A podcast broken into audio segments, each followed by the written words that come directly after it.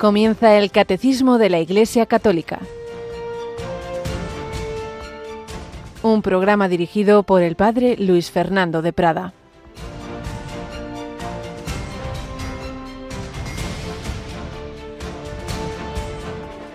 Bienaventurados vuestros ojos porque ven y vuestros oídos porque oyen.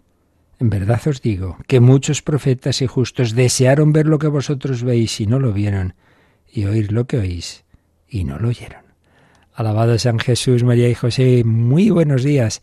En este jueves 27 de julio de 2023, más de dos mil años después de la encarnación del Hijo de Dios, esperada durante milenios deseada por los patriarcas, por los profetas, por los justos del pueblo de Israel, esperaban ese Mesías, iban pasando los siglos, ese anciano Simeón iban pasando los años, tenía esa inspiración interior de que vería al Mesías, pero ya se acercaba a su muerte y no llegaba. En cambio le dice Jesús a sus apóstoles y discípulos, bienaventurados vuestros ojos porque ven y vuestros oídos porque oyen otros han estado deseándolo, esperándolo y, y no lo llegaron a ver. Dios tiene sus tiempos, a cada uno da sus gracias, sus talentos, pero indudablemente los que ya hemos conocido a Jesucristo, no lo vemos con los ojos de la carne, pero lo tenemos en la Eucaristía de la que estamos hablando, nos perdona en el sacramento de la penitencia, tenemos la unión con Él desde nuestro bautismo, podemos hablar con Él en la vida de oración, sabemos que Él está, nuestra vida tiene sentido, sabemos que la muerte no es el final. Bienaventurados. Sí, muchos desearon ver lo que veis y no lo vieron. Demos gracias, pero es un regalo, es un talento. Los talentos hay que dar fruto, claro, a cada uno se le pedirá conforme a lo que ha recibido. Dios no es injusto. Pues le damos las gracias y le pedimos aprovechar este talento de, de vivir ya en la era cristiana, como nuestra Marta Troyano. Buenos días. Muy buenos días, Padre Luis Fernando. Bueno, pues aquí lo tenemos muy cerquita en nuestra capillita, ¿verdad? Sí, la verdad que sí, que es todo un regalazo. Así es. Bueno, y la semana que viene es semana grande en la Iglesia y sobre todo en la juventud católica y, todos los demás jóvenes que están invitados, claro. Claro, todos, todos somos jóvenes, como decía San Juan Pablo II, un joven de 84 años, pues todos están invitados, todos nuestros oyentes, los que tengan la suerte de poder ir, pues ya nos lo contarán a la vuelta y los que se quedan aquí lo podrán disfrutar aquí en la sintonía de Radio María porque tendremos una programación especial a partir del miércoles y iremos retransmitiendo los actos principales y alguna cosilla más que ya iremos comentando y anunciando diversas conexiones. Nuestra querida Radio María Hermana de Portugal, a la que vamos acompañando en sus primeros años, pues es la que nos irá a toda la Radio María del mundo enviando pues testimonios, catequesis, que bueno, como estas cosas tienen horarios siempre muy flexibles, pues las, las, mm, iremos en algunas ocasiones emitiendo a posteriori, pero en directo los grandes actos, por supuesto. Y eso ya lo tenéis en nuestra página web, los horarios, y ya los iremos diciendo más en concreto la semana que viene. De momento ya van saliendo los jóvenes de distintas delegaciones. La nación precisamente más representada es España, pues es lógico, somos mucho más habitantes en España que en Portugal y es la más cercana, pero de todo el mundo, de todo el mundo se reúnen allí y, que prácticamente de una manera o de otra, antes o después, todos quieren pasar también por Fátima. Ahí tendremos un rosario que el Papa va a rezar con, con enfermos, con jóvenes enfermos el sábado de la semana siguiente, en fin, todo esto ya lo iremos anunciando. Pues le damos gracias al Señor, pedimos a la Virgen de Fátima que haga muy fecunda esta jornada, este encuentro de los jóvenes con Cristo y que muchos otros que van pues sin saber muy bien por qué, que se encuentren con el Señor, que realmente descubran a ese al que todos los siglos sin saberlo muchas veces esperaban el deseado, cuántos quisieron ver y no vieron, cuántos desearon oír y no lo oyeron, pues ahora nosotros lo tenemos entre entre nosotros.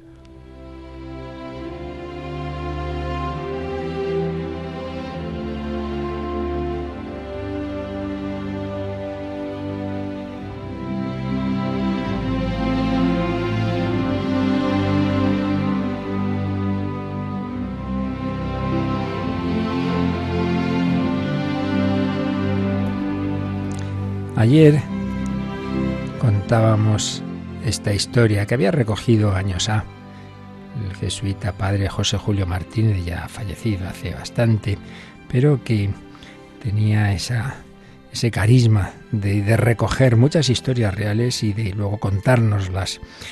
Y os contábamos esto que él relató que había ocurrido muchos años antes de cuando se lo contaron de dos hermanas muy piadosas y una de ellas, Natalia, estaba enferma y quería comulgar, pero su, su, madre no la dejaba porque estaba malita y el médico había dicho que cuida, pero la otra, Antonia, fue a misa pidiendo al Señor pues que comulgue mi hermana, que comulgue mi hermana. ¿Y cómo iba a comulgar su hermana? Y, y ya sabemos, recordemos lo que ocurrió, para los que no lo oyeran, pues de repente cuando volvió de comulgar Antonia vio una forma en el suelo. Entonces la recogió con suma devoción, la metió entre dos estampas, volvió a casa y se la dio a su hermana. Y, claro, cuando llegó la madre dice, pero hijas, ¿qué habéis hecho? Entonces la madre va a preguntar a la parroquia y le dice uno de los sacerdotes, pues sí, sí, sí, debe ser que sí, porque justamente ayer un sacerdote mayor se le cayó un copón con todas las formas, estuvimos recogiendo, purificando, pero es fácil que alguna quedara.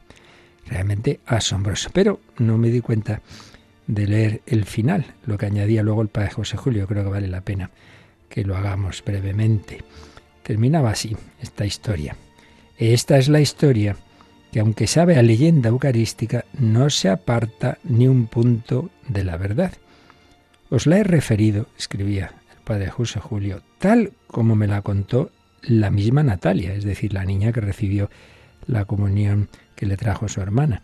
La misma Natalia que bajo sus tocas de religiosa conservó encendido el recuerdo de aquellas confidencias fraternales con un ángel que pasó por este mundo, como se pasa sobre las losas de un templo, de puntillas y sin tocar apenas la tierra con los pies. Es decir, que aquella niña que estaba enferma y a la que su hermana trajo la comunión, sintió la vocación religiosa y siendo religiosa le contó esta historia al padre José Julio, que seguía escribiendo. Cuando me refería al momento de su comunión, con aquella llegada misteriosa de su hermana que le dice, Toma, es Jesús, yo esperaba que me dijera después, Padre, todo fue un sueño, hijo de mi fiebre y de mi ardiente deseo. Pero me dijo, cuando yo veía aquella hostia entre las estampas de mi hermana, pensé, ¿no dicen que a San Estanislao le llevaron los ángeles la comunión? Yo no soy santa, pero mi hermana es un ángel, y comulgué de sus manos convencida de que recibía a mi Señor Jesucristo. Mi hermana es un ángel, me dijo Natalia. Y entonces concluía el padre José Julio, la que con esta fama de santidad pasó por el mundo y terminó su carrera habiéndose ofrecido como víctima de salvación por una persona querida. Se llamó Antonia Vandrés Elosegui. Proceso de beatificación que va adelante. ¡Qué maravilla! Dos hermanas, una religiosa y la otra en proceso de beatificación que ofreció su vida por alguien. Se ve que para su conversión o lo que fuera, esa hermana que hizo de, de acólita improvisada por una inspiración del Señor, y a veces tiene esas cosas y, y la providencia se sirvió de que aquel sacerdote anciano se le había caído las formas para que su hermanita pudiera comulgar. El Señor quiere alimentarnos, el Señor quiere que le tengamos en nuestro corazón y que siempre que podamos recibamos esa comunión sacramental. Pues demos gracias por estos regalos. Muchos los desearon y no lo tuvieron, pues nosotros que lo tenemos a nuestra mano, aprovechémoslos.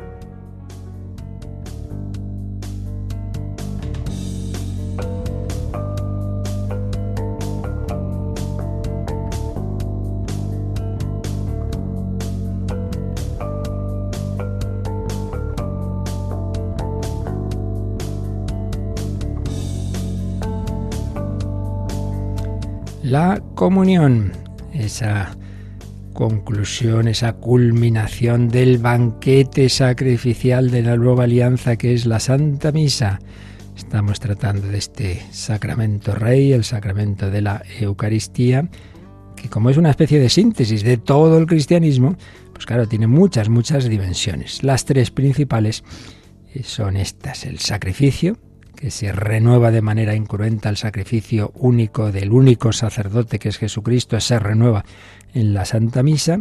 Jesús se ofrece, ofrece con el amor que nos tenía en la cruz, se ofrece por nosotros, sacrificio, comunión, porque es un sacrificio que culmina en comulgar a la víctima, en recibir al Cordero de Dios que quita el pecado del mundo, siempre que estamos en las condiciones adecuadas y si no, por lo menos con ese deseo sacrificio, comunión y presencia, porque después de la Santa Misa Jesús ha quedado presente en esas formas y por eso lo adoramos. Hemos visto, primero vimos el aspecto de sacrificio, después hemos estado viendo el aspecto de la adoración a esa presencia permanente de Jesús y ahora hemos comenzado esta dimensión de la comunión, pero en un apartado que se titula El banquete pascual, porque ojo, no se trata simplemente de una comunión así como en modo individualista. Yo comulgo, ya está, como cosa mía, Jesús y yo. No, esto es un banquete, un banquete es algo de muchos. El Señor nos invita a todos al banquete. Y es como se titula este apartado que hemos comenzado, el banquete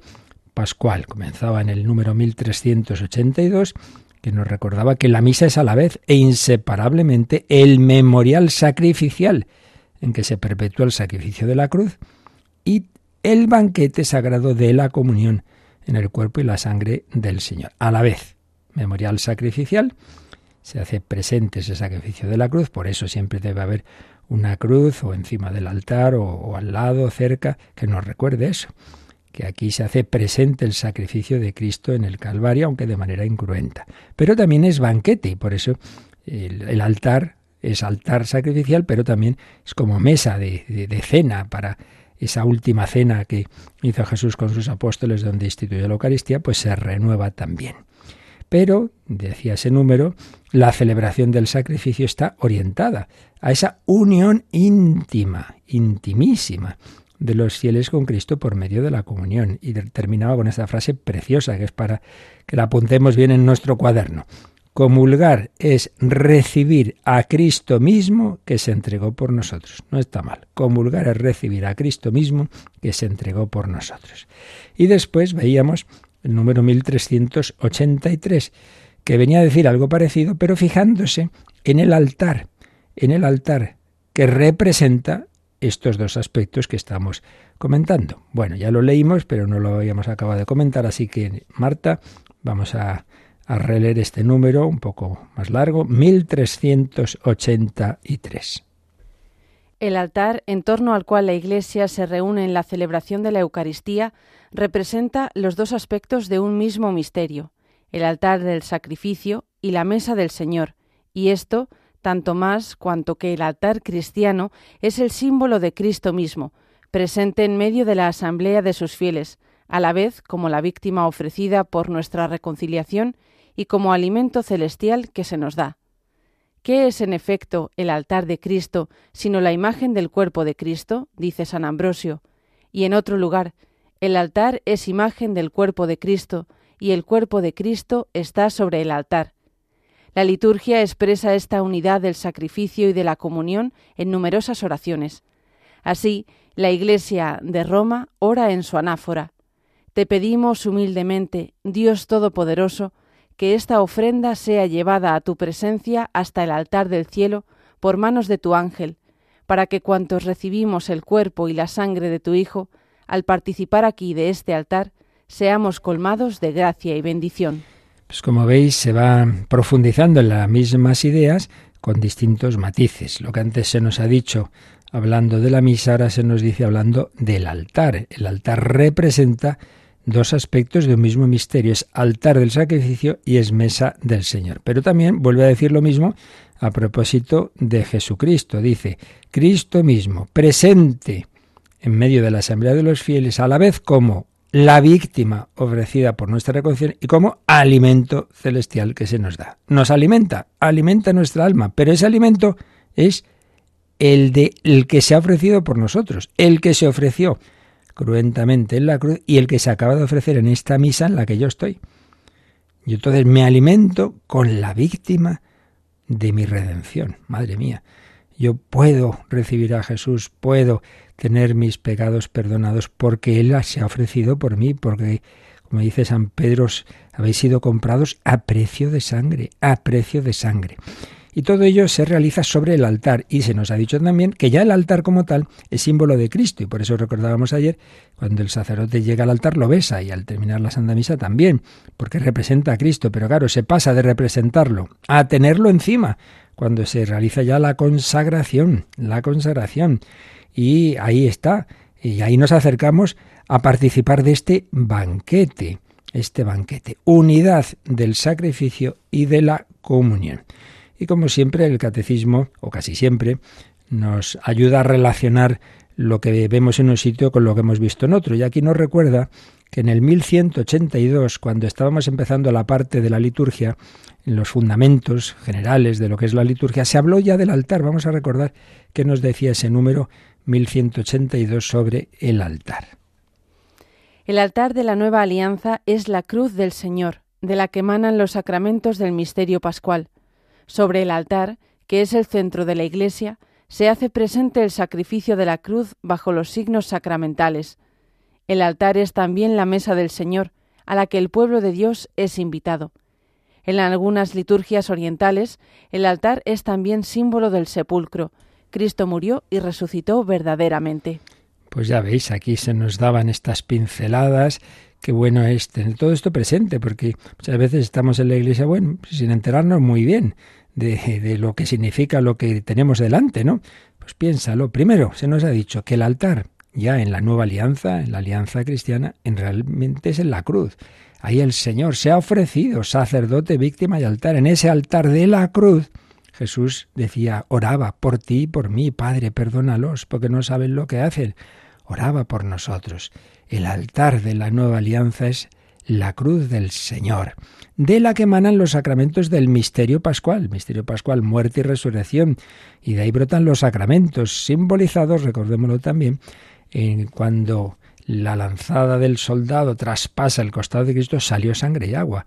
Siempre se ha visto en la sangre un símbolo precisamente de la Eucaristía y en el agua un símbolo del bautismo. Y en esos dos sacramentos, el, el primero, el bautismo, y la culminación de todos, el, la Eucaristía, pues un poco todos los demás.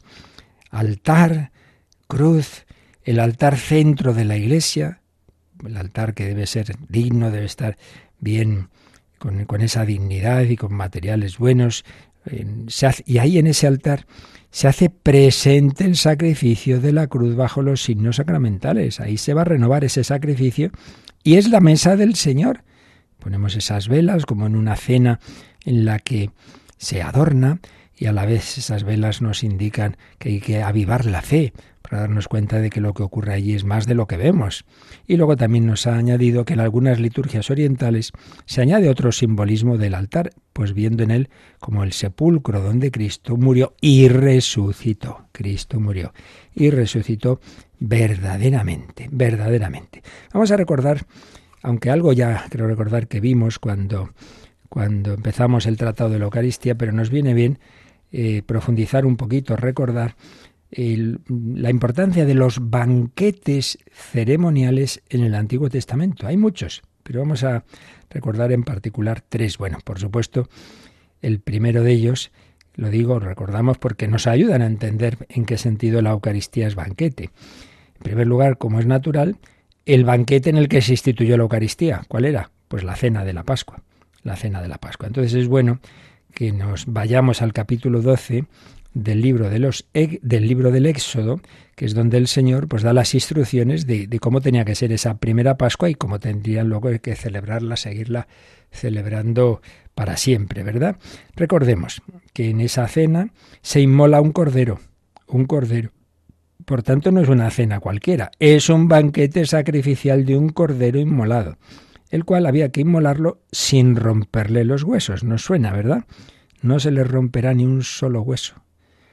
Lo dice San Juan, cuando dice que a Jesús no le rompieron las piernas como si se las rompieron a los ladrones para que se acabaran de ahogar y murieran. No, Jesús le traspasaron el costado con la lanza, esa fue la manera de, de, la seguridad de su muerte, pero no se le rompió las piernas como no se rompían los huesos al cordero. Aquí todo va cuadrando. Y es que en el Nuevo Testamento, en el Evangelio, se le llama a Jesús el Cordero. Cuando Juan Bautista está con Juan Evangelista y con Andrés y ve pasar a Jesús y dice, mira, mira, ese es el Cordero de Dios que quita el pecado del mundo. Ese es. Entonces aquí vamos viendo, unos 14 siglos después de aquella primera Pascua, entendemos que era esto del Cordero, qué significaba el Cordero. La Eucaristía aquí tenemos una pincelada, es la nueva cena pascual donde comemos el verdadero cordero. Pero recordemos también que en ese capítulo 12 del Éxodo se decía a los judíos que tenían que coger la sangre de ese cordero y con ella untar las jambas de las puertas de las casas como rito de protección frente al exterminador. Ah, y esto tiene que ver, pues mucho, mucho con la Eucaristía, pero más que mucho, porque la sangre es fundamental sangre derramada por vosotros y por muchos para el perdón de los pecados. Habéis sido comprados a precio de sangre. Pues otro dato que va cuadrando, la sangre del cordero. Luego también les decía el Señor que todo esto de prisita, que no es una cena para estar ahí tumbados tres horas. Hay una acentuación de la prisa porque hay que, había que salir, esa noche había que salir. Que vemos aquí una situación de transitoriedad. Pues también en la última cena Jesús, vaya, le quedan horas de vida. Jesús alude a lo transitorio de la historia terrena, hace alusión también a lo escatológico, como ahora enseguida veremos también, hace alusión a un banquete en el reino de los cielos definitivo. Por otro lado, la palabra Pascua en hebreo pasá, según parece, no significa solo pasar, sino pasar entre peligros, saltar, pasar tropezando con la ayuda de Dios. Esto indica que la Eucaristía va a ser también alimento para las dificultades. Necesitamos este alimento. Estamos en este mundo con, con, con, tantos sufrimientos, problemas, persecuciones, el faraón que está ahí encima, el faraón de este mundo que es el maligno. Y luego recordemos que a continuación en el siguiente capítulo del Éxodo, en el 13, desarrollando lo que ya decía el 12, se habla de que los panes que se comieran tenían que ser panes sin fermentar. Eso significa el pan ácimo. ¿Qué significa? Lo no corrompido, lo puro, lo nuevo, lo nuevo. Bueno, pues esto también tendrá su importancia en la Eucaristía, ese aspecto de purificación, de limpieza. Y todo esto el Señor mandaba que se repitiera como memorial, la palabra esa hebrea que ya hemos dicho muchas veces, sícaron. Bueno, pues Jesús también dirá, haced esto en memoria mía.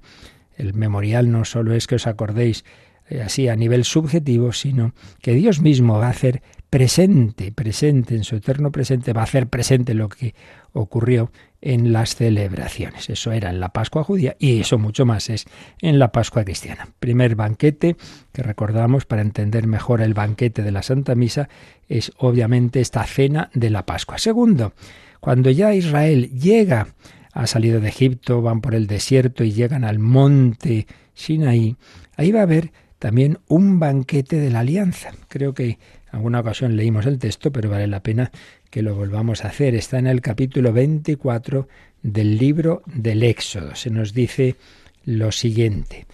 Dijo Dios a Moisés, sube, sube tú, Aarón, Nadab y Abiú, con setenta de los ancianos de Israel, os postraréis desde lejos. Solo Moisés se acercará a Yahvé, ellos no se acercarán, tampoco el pueblo subirá con ellos. Vino pues Moisés y refirió al pueblo todas las palabras de Yahvé y todas sus normas, y todo el pueblo respondió una voz, cumpliremos todas las palabras que ha dicho Yahvé. Entonces escribió Moisés todas las palabras de Yahvé, y levantándose de mañana, alzó al pie del monte un altar y doce estelas, doce piedras, por las doce tribus de Israel, Luego mandó a algunos jóvenes de los israelitas que ofreciesen holocaustos e inmolaran novillos como sacrificios de comunión para Yahvé. Tomó Moisés la mitad de la sangre y la echó en vasijas. La otra mitad la derramó sobre el altar. Tomó después el libro de la alianza y lo leyó ante el pueblo que respondió, obedeceremos y haremos todo lo que ha dicho Yahvé. Entonces tomó Moisés la sangre roció con ella al pueblo y dijo, Esta es la sangre de la alianza que Yahvé ha hecho con vosotros, según todas estas palabras. Moisés subió con Aarón, Nadab y Abiú y setenta de los ancianos de Israel y vieron al Dios de Israel. Bueno, vieron. Bajo sus pies había como un pavimento de zafiro tan puro como el mismo cielo. No extendió el Señor su mano contra los notables de Israel, que vieron a Dios, comieron y bebieron. Dijo Yahvé a Moisés, sube hasta mí al monte, quédate allí, y te daré las tablas de piedra, la ley y los mandamientos que tengo escritos para su instrucción. Bueno, la verdad es que hay aquí un montón de elementos que nos ayudan a entender la vida cristiana. El monte de la alianza, la alianza, elemento clave, palabra clave en toda la historia de la salvación, alianza, todo lo que Dios quiere porque nos ha creado, para lo que nos ha creado es para que nos aliemos con Él, para que nos casemos con Él, que es una boda, una alianza. Se intercambian las alianzas, los anillos, pero claro, eso implica la libertad, hacerlo por amor. Dios invita, no obliga. Por eso, fijaos bien en este detalle, ¿no? Que antes de nada, Moisés le dice al pueblo, mira, esto me ha dicho el Señor. Y el pueblo dice, sí, sí, sí, sí, cumpliremos. Como cuando llegan los novios a la boda y lo primero que se hace es, ¿venís libremente a contraerme a Sí, venimos libremente, tal, tal, tal. Bueno, pues eso, tú vas a misa, bueno, tienes que ir, oye, que yo quiero, que yo quiero renovar mi alianza con el Señor, que yo he venido a esto, que no vengo aquí porque algo no hay más remedio. No, de verdad. Bueno, entonces, ¿qué más nos dice? Que Moisés edificó un altar y doce estelas por las doce tribus de Israel. Ah, esto no suena esto del doce, ¿verdad? Pues ese altar ahora iba a ser Cristo en el Calvario, ya no en el Sinaí, y las doce piedras de las doce tribus de Israel iban a ser los doce apóstoles, el nuevo pueblo de Dios que no sustituye, sino que da plenitud y cumplimiento al pueblo de Israel, el pueblo de Dios. Y luego dice que mandó a los jóvenes ofrecer sacrificios de comunión, es decir, unas víctimas, unos animales que luego pues se, se, comen. Eso es lo que significa el sacrificio de comunión. Pues recordemos, está preparando ese sacrificio de comunión con el cordero. Y Moisés, con ese sacrificio, con esos sacrificios, con la sangre de esos animales, dice que cogió la mitad y la puso en unas vasijas y la otra mitad sobre el altar. ¿El altar a quién representa? A Dios. Entonces, Moisés, mm, dice después, cogió la sangre y roció con ella al pueblo. Es decir, parte de la sangre está en el altar y parte se rocía sobre el pueblo. ¿Qué significa? Que la sangre, para el israelita, es signo de la vida. Por tanto, lo que se está indicando aquí es que Dios quiere compartir su vida con nosotros. Parte en el altar, la vida divina, parte sobre el pueblo, la vida divina que se derrama sobre nosotros, la gracia del Espíritu Santo, podemos, podemos compartir la vida de Dios, podemos llegar a estar con Él, podemos comulgar porque Dios ya en el bautismo nos da a, compartir su vida divina. Lo dice San Pedro también, sois partícipes de la naturaleza divina. Si es que esto es increíble y maravilloso. Moisés cogió la sangre, la mitad eh, que estaba en vasijas la va derramando sobre el pueblo y la otra mitad está sobre el altar. Pero ojo, tomó el libro de la alianza y lo leyó ante el pueblo otra vez, que respondió, obedeceremos. Ah, entonces tú no puedes ir a comulgar y a la vez, no, no, yo no hago caso a Dios, yo hago lo que me da la gana, yo vivo como quiero, yo vivo en pecado, hombre, no, esto no es coherente. Otra cosa es que aconsejamos a cualquiera que aunque no esté en una situación todavía de plena comunión, pues vaya a misa y que rece y pida fuerza al Señor que me ayudes a salir de esto. Eso sí, no hagamos un todo o nada. Pero es verdad que para llegar a la plenitud de la unión con Dios, de la comunión, pues eso, uno tiene que estar luchando por vivir haciendo su voluntad. Por eso obedeceremos aquí esa ley de Dios, dice el pueblo de Israel, que luego no lo cumplió mucho y Dios una y otra vez les perdonaba, pero hay que intentarlo, hay que intentarlo.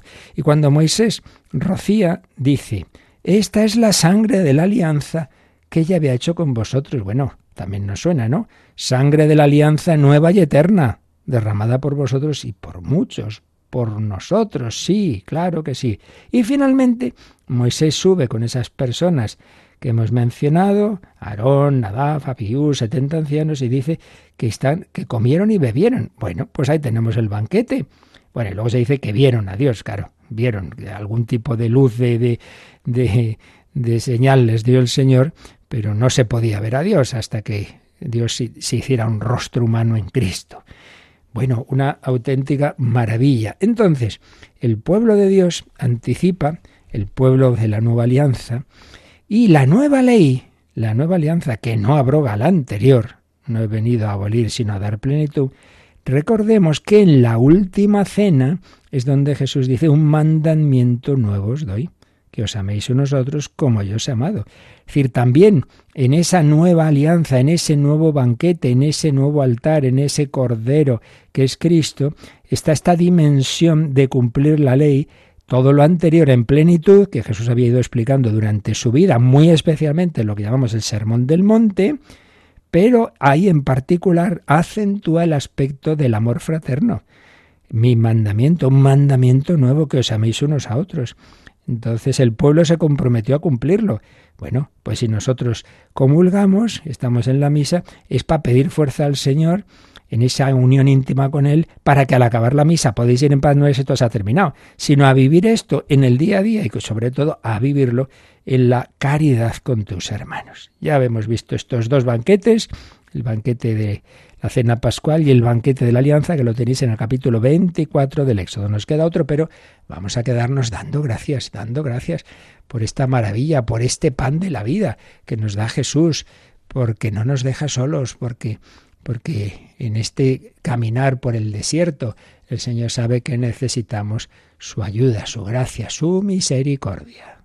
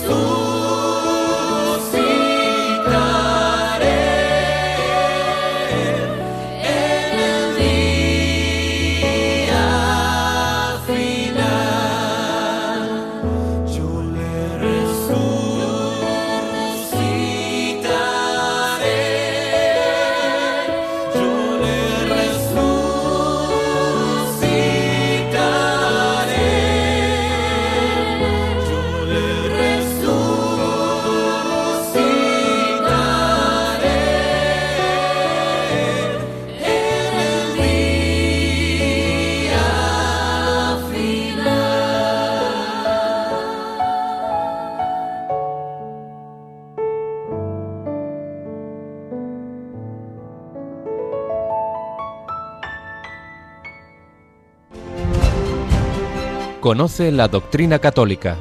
Escucha el catecismo de 8 a 9 de la mañana, de 7 a 8 en Canarias. Y los sábados a la misma hora profundizamos en los temas tratados en el programa En torno al catecismo.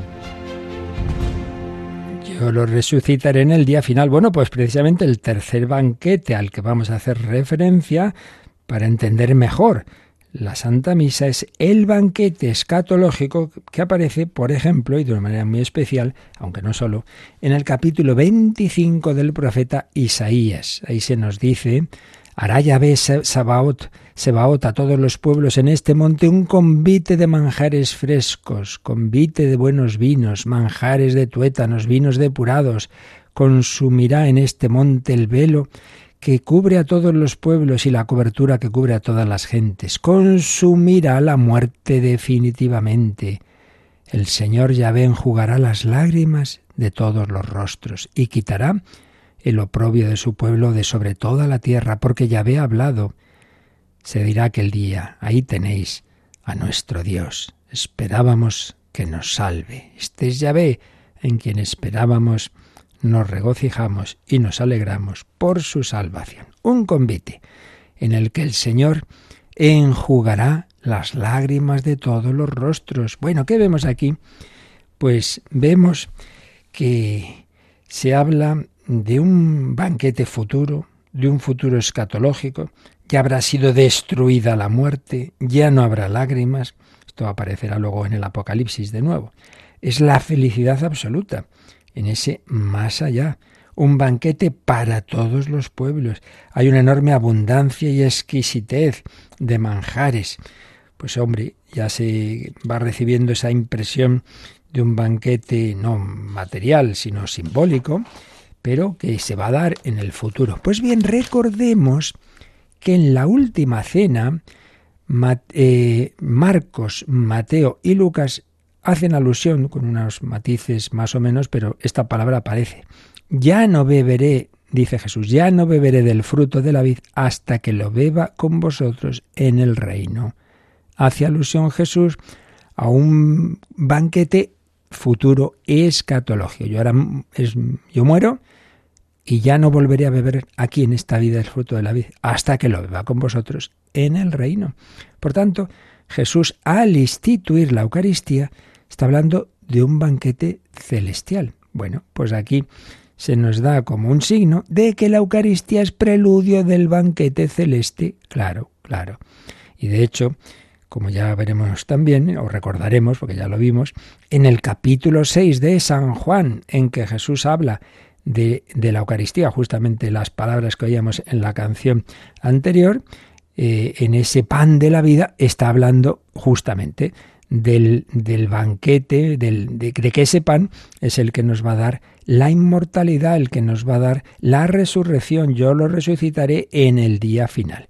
Y recordemos también que eh, a lo largo de los evangelios, cuando Jesús habla del cielo, aparece frecuentemente precisamente la metáfora del banquete. Por ejemplo, en Lucas 14, de 15 a 24, está Jesús hablando y entonces de repente hay uno de los oyentes que grita, Dichoso el que coma en el reino de Dios. O cuando las parábolas de los talentos, cuando dice el Señor, entra a aquel que, que ha sido fiel, entra en el gozo de tu Señor, esto, digamos, los que entienden el, lenguaje arameo y hebreo, dicen, en el fondo está diciendo, entra en el banquete de tu Señor.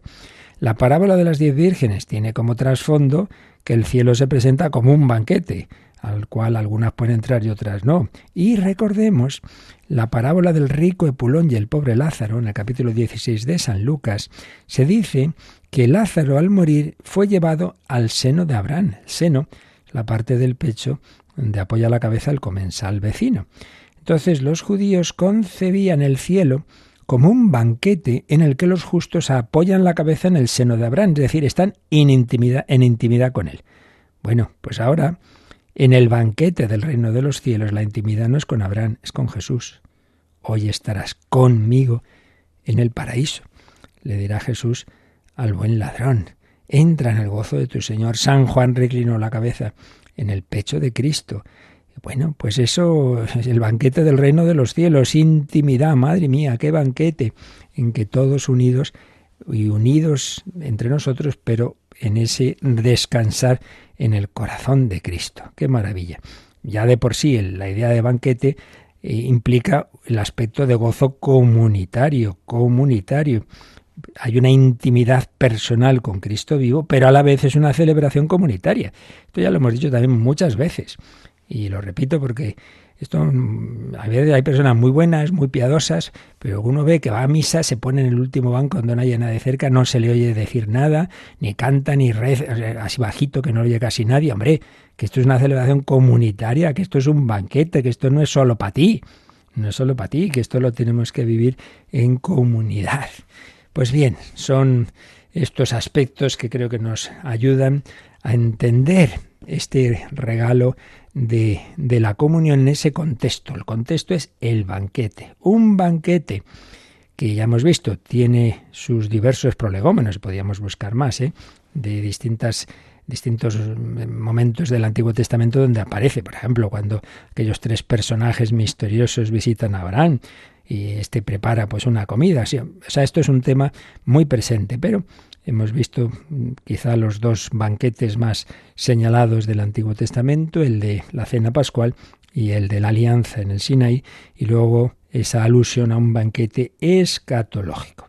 Y con esto son los dos números un poco, digamos, introductorios a este capítulo, a este apartado sexto del Tratado de la Eucaristía del Catecismo, que se titula El banquete pascual. Y a partir de aquí vamos a tener dos bloquecitos. Uno primero, que se titula Tomad y comed todos de él, la comunión. Simplemente pues va a ser que entendamos un poco el sentido teológico de esa comunión. Y luego un segundo apartado, los frutos de la comunión digamos que es ya como más sacar las consecuencias para nuestra vida, las consecuencias espirituales de la comunión.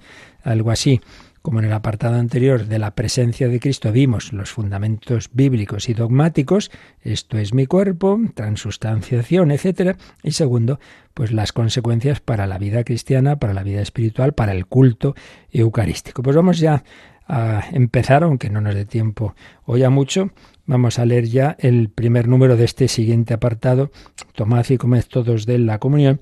Y el número es el 1384, muy brevecito, pero que nos trae precisamente una cita de ese capítulo 6 de San Juan muy importante. Vamos con el Marta. El Señor nos dirige una invitación urgente a recibirle en el sacramento de la Eucaristía. En verdad, en verdad os digo, si no coméis la carne del Hijo del Hombre y no bebéis su sangre, no tendréis vida en vosotros. Bueno, pues madre mía, está bastante claro, ¿eh? Si no coméis la carne del Hijo del Hombre y no bebéis su sangre, no tendréis vida en vosotros. Pero bueno, ¿y esto qué es? Claro, uno comprende que aquellos oyentes se quedarán bastante escandalizados. Ya vimos, ¿no? Pues que lo entendían, claro, en un sentido así como antropófago, como si fuera ahora este Jesús, así, esta carne suya, así, comerlo, hombre. No, claro, por eso Jesús le dice que no, que no, que estas cosas hay que entenderlas con la luz de Dios, ¿no? Pero nosotros ya sabemos lo que quiere decir, claro, aquí hay una cosa muy importante. ¿Cuántas veces eh, habremos oído y quizá algunas veces dicho nosotros mismos, bueno, bueno, sí, sí, yo creo en Dios, pero bueno, pero no hace falta ir a la iglesia, yo creo en Dios, no, no en la iglesia, no en los curas. Yo una vez en una homilía de cura joven, una, una celebración de esas de Semana Santa, que había un montón de jóvenes y tal, y yo creo en Dios y no los curas, yo tampoco, no soy tan tonto de creer en mí mismo como si yo fuera no sé qué. No se trata de eso, hombre, se trata de que nos demos cuenta de que ese Dios se ha hecho carne y que ese Dios hecho carne prolonga su presencia a través de la iglesia, en la que hay personas, como somos los sacerdotes, en la que hay signos y en la que hay elementos como es el pan y el vino, que son instrumento para que Él se haga presente. Entonces la cuestión es si tú prefieres, que eres tan listo, que quieres ir a Dios a tu aire, o nos fiamos más del camino que Dios ha establecido. Entonces, si tú intentas ir a tu aire es como elevar una torre de Babel que no llega a ninguna parte, se hunde y nos peleamos todos. Mientras que si dejamos el camino que Dios ha establecido, que ha bajado del cielo a la tierra, tanto amó Dios al mundo que le entregó a su único Hijo. Bueno, pues fiémonos del camino, la verdad y la vida. Y si Jesús nos dice, yo he estado con vosotros así, de manera terrena, treinta y tantos años, pero para estar con todos, he inventado esto la iglesia, los sacramentos y dentro de él el sacramento de los sacramentos. Entonces, para uniros los que no vivís en esta época del siglo I, para uniros conmigo, Teresa de Jesús disfrutaba diciendo, hay un convento más, quiere decir a un sagrario más, tenemos a Jesús con nosotros. Claro, ella lo creía, tenía esa experiencia. Íñigo de Loyola, tras 30 años perdiendo la vida, haciendo el tonto, pues descubre esa, esa radicalidad de, la cercanía de Cristo. Le encantaba la oración medieval del alma de Cristo, santifícame, cuerpo de Cristo, sálvame, sangre de Cristo, embriágame. Claro, Jesús se ha quedado con nosotros. Entonces, ¿qué? ¿Vamos nosotros a menospreciar este camino, este, esta cercanía tan grande si no coméis, masticáis, dice el verbo realmente? que, aparece en ese capítulo 6 de San Juan, la carne del Hijo del Hombre, no bebéis su sangre, no tenéis vida en vosotros, no la tendréis. ¿Qué vida? La vida de Dios. Recordad, eh, Éxodo 24, Moisés rocía con la sangre el altar y al pueblo. Quiere decir, la propia vida de Dios se nos comunica Pues eso, la vida de Dios se nos comunica a través de los sacramentos y de una manera suprema a través del sacramento de la Eucaristía, de la Eucaristía. La comunión, cómo comemos la carne, cómo bebemos la sangre de Cristo, pues comulgando en el banquete eucarístico. Ese es el camino. Y si no lo hacemos, pues nos quedamos sin la vida. Eh, está uno malito y hay un médico que te trae una medicina estupenda, pues no la tomo, yo me curo por mi fuerza, ¿vale? Pues hijo. Y este aspecto, este alimento también tiene un claro mm, prolegómeno, una clara profecía en el maná, en el maná. La Eucaristía es el nuevo maná. El pueblo de Israel iba por el desierto, lo está pasando mal, tiene hambre. Entonces Dios hace ese milagro que aparece un misterioso pan y es el, el maná. Bueno, pues Jesús en ese discurso al que hay que volver pues una y otra vez del sermón eucarístico del capítulo 6 de San Juan, presenta la Eucaristía como el verdadero maná, el pan del cielo. No vamos a volverlo a leer porque ya lo hicimos en su momento, pero recordemos las claves de ese discurso. La Eucaristía es el verdadero maná, el alimento que permite caminar por el desierto de esta vida hacia la tierra prometida, que es el cielo la Eucaristía como manjar. Dice también Jesús, yo soy el pan vivo. Muy importante eso de vivo. No es una cosa. No, no, es Cristo vivo. El nuevo maná es Jesús y Jesús está resucitado y vivo. Y porque Jesús está vivo, porque Jesús está resucitado, puede darnos vida. Si no, pues sería, pues nada, un recuerdo, un pan duro ahí, no hombre, no. El pan es Cristo vivo. Yo soy el pan vivo. Por eso al comulgar habla con Jesucristo vivo, que viene a tu corazón. El pan vivo, el pan vivo que puede dar vida, dar la vida, y una vida que es eterna. Por eso en este discurso Jesús dice, quien coma de este pan no morirá. Vuestros padres comieron maná en el desierto y murieron. El que coma no morirá. Ah, pues sí, pues sí, los cristianos se mueren, sí, claro, pero no mueren para siempre. Si, si mueren unidos a Cristo, el viático de la Eucaristía es justamente lo que les lleva a la vida eterna. Y ya está, y ahí no se muere. Y luego cuando resucite, porque también habla Jesús de ello, lo resucitaré y ahí así que se acabó. Incluso con el cuerpo, eso ya no hay muerte se cumple eso de Isaías del banquete escatológico, ya no habrá muerte y enjugará al Señor las lágrimas de todos los ojos. Comiendo y bebiendo recibimos la vida eterna, no sólo para el alma, sino para el cuerpo. Yo lo resucitaré en el último día. Por tanto, la Eucaristía es una presencia, de ello hablamos en el capítulo anterior, una presencia para ser comida, presencia de Cristo, pero que culmina Después de mi adoración a Jesús, Él está en el altar o está en el sagrario, está en la custodia, yo lo adoro, pero antes o después lo comulgo, lo como. Ya no solo hay esta distancia, ahora ya dentro de mí. Presencia para ser comida. La vida se obtiene comiendo la carne y bebiendo la sangre. Y no olvidemos, finalmente, que en el capítulo 6 de San Juan, versículo 51, hay también una alusión a ese otro aspecto del sacrificio. Esto a veces no se nos damos cuenta, porque es una frase así como que está ahí como misteriosa. Dice, el pan que yo daré es mi carne por la vida del mundo, por la vida del mundo. Hay una alusión a un entregar la vida. Por la vida del mundo equivale al entregado por vosotros, sangre derramada por vosotros. Por tanto, el pan que comemos es la carne entregada por la vida del mundo. Madre mía, todo lo que hay en un pan, en un vino, en unas palabras. Toda la historia que hay del Antiguo Testamento, la historia de esas palabras de Jesús a lo largo de su vida, como este capítulo 6 de San Juan, la historia de esa cena, última cena, y la profecía del banquete del reino de los cielos. Y todo esto se nos da a ti y a mí, pudiendo comulgar en una sencilla o solemnísima celebración, en una catedral o en una pequeña capilla, pero siempre con esta maravilla de la presencia de Cristo que se nos da a comer. Tomad y comer. Esto es mi cuerpo. Y nos pasamos meses y años sin comulgar, pero bueno, pero esto qué es. Pues pedimos al Señor de recibir ese pan angélico. ¿Cuántas veces se han compuesto eh, músicas en torno a la Eucaristía? Panis angélicos. Pues así terminamos esta catequesis de hoy. Y no sé si nos da tiempo, tenéis alguna consulta rápida, pues nos la podéis enviar ahora. Participa en el programa con tus preguntas y dudas. Llama al 91005-9419. 91005-9419. Puedes escribir un mail a catecismo arroba radiomaria.es o escribirnos un mensaje al teléfono de WhatsApp 668 594 383. 668 594 383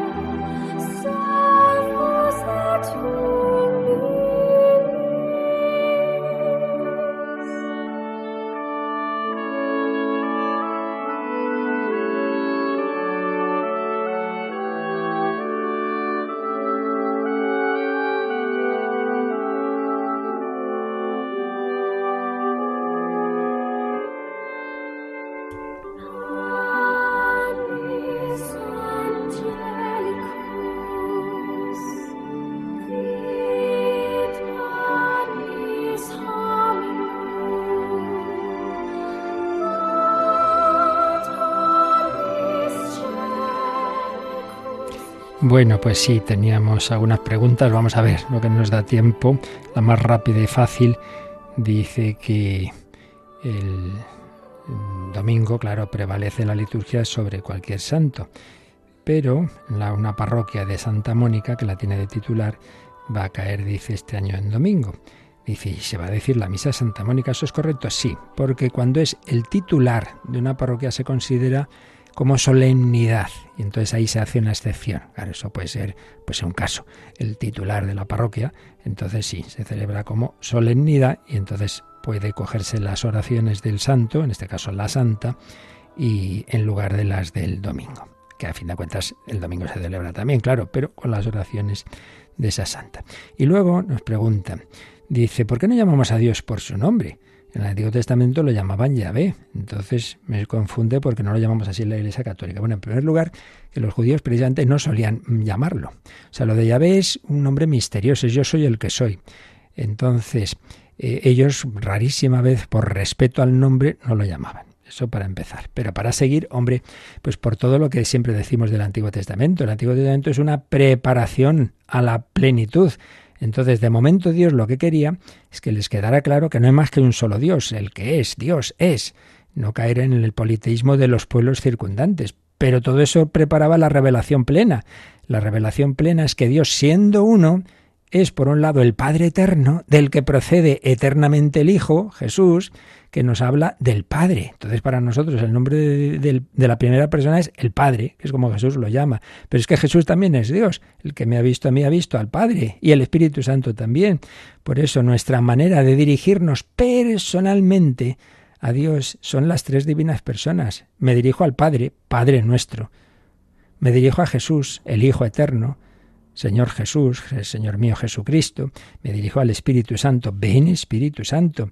Y las tres divinas personas tienen esa naturaleza divina única, que era lo que Dios en el Antiguo Testamento quería, que primero se asentaran en esa certeza de que solo hay un solo Dios, amarás al Señor tu Dios. Escucha Israel, el Señor tu Dios es uno solo, uno solo. Ese uno solo se revela con un nombre que no se pronuncia, prácticamente nunca, porque por respeto precisamente a ese Dios. Pero es ese que, el yo soy el que soy, ese Yahvé. Pero claro, la manera de nombrar al Dios que se ha revelado plenamente, plenamente, ya cuando llega la plenitud de la revelación, pues es la que hace Jesús, mi Padre y yo. Te doy gracias, Padre. Y luego a Él, porque Él, él es también Señor mío y Dios mío, le dice Santo Tomás. Claro, no le dice Yahvé, no, Señor mío y Dios mío, a Jesús, a Jesús y id y bautizad a todos los pueblos en el nombre del Padre y del Hijo y del Espíritu Santo. Dice Jesús al acabar el Evangelio de San Mateo, id, predicad y bautizad en el nombre del Padre, primera persona, y del Hijo, segunda, y del Espíritu Santo. Por eso hay que verlo en ese contexto de que como todo lo demás, como lo que hemos visto hoy, todo lo anterior va preparando sin negar, porque sigue siendo verdad que Dios es uno, claro, pero ese Dios que es uno es el Padre y el Hijo y el Espíritu Santo. Por tanto, no volvemos atrás llamando a Dios simplemente de esa manera eh, que preparaba la revelación plena, sino pues ya como se ha revelado en Jesucristo. El Padre de nuestro Señor Jesucristo, el Padre, el Hijo y el Espíritu Santo. Bueno, pues vamos a terminar dando la bendición en nombre de estas tres divinas personas. La bendición de Dios Todopoderoso. Padre, Hijo y Espíritu Santo, descienda sobre vosotros. Alabado sea Jesucristo.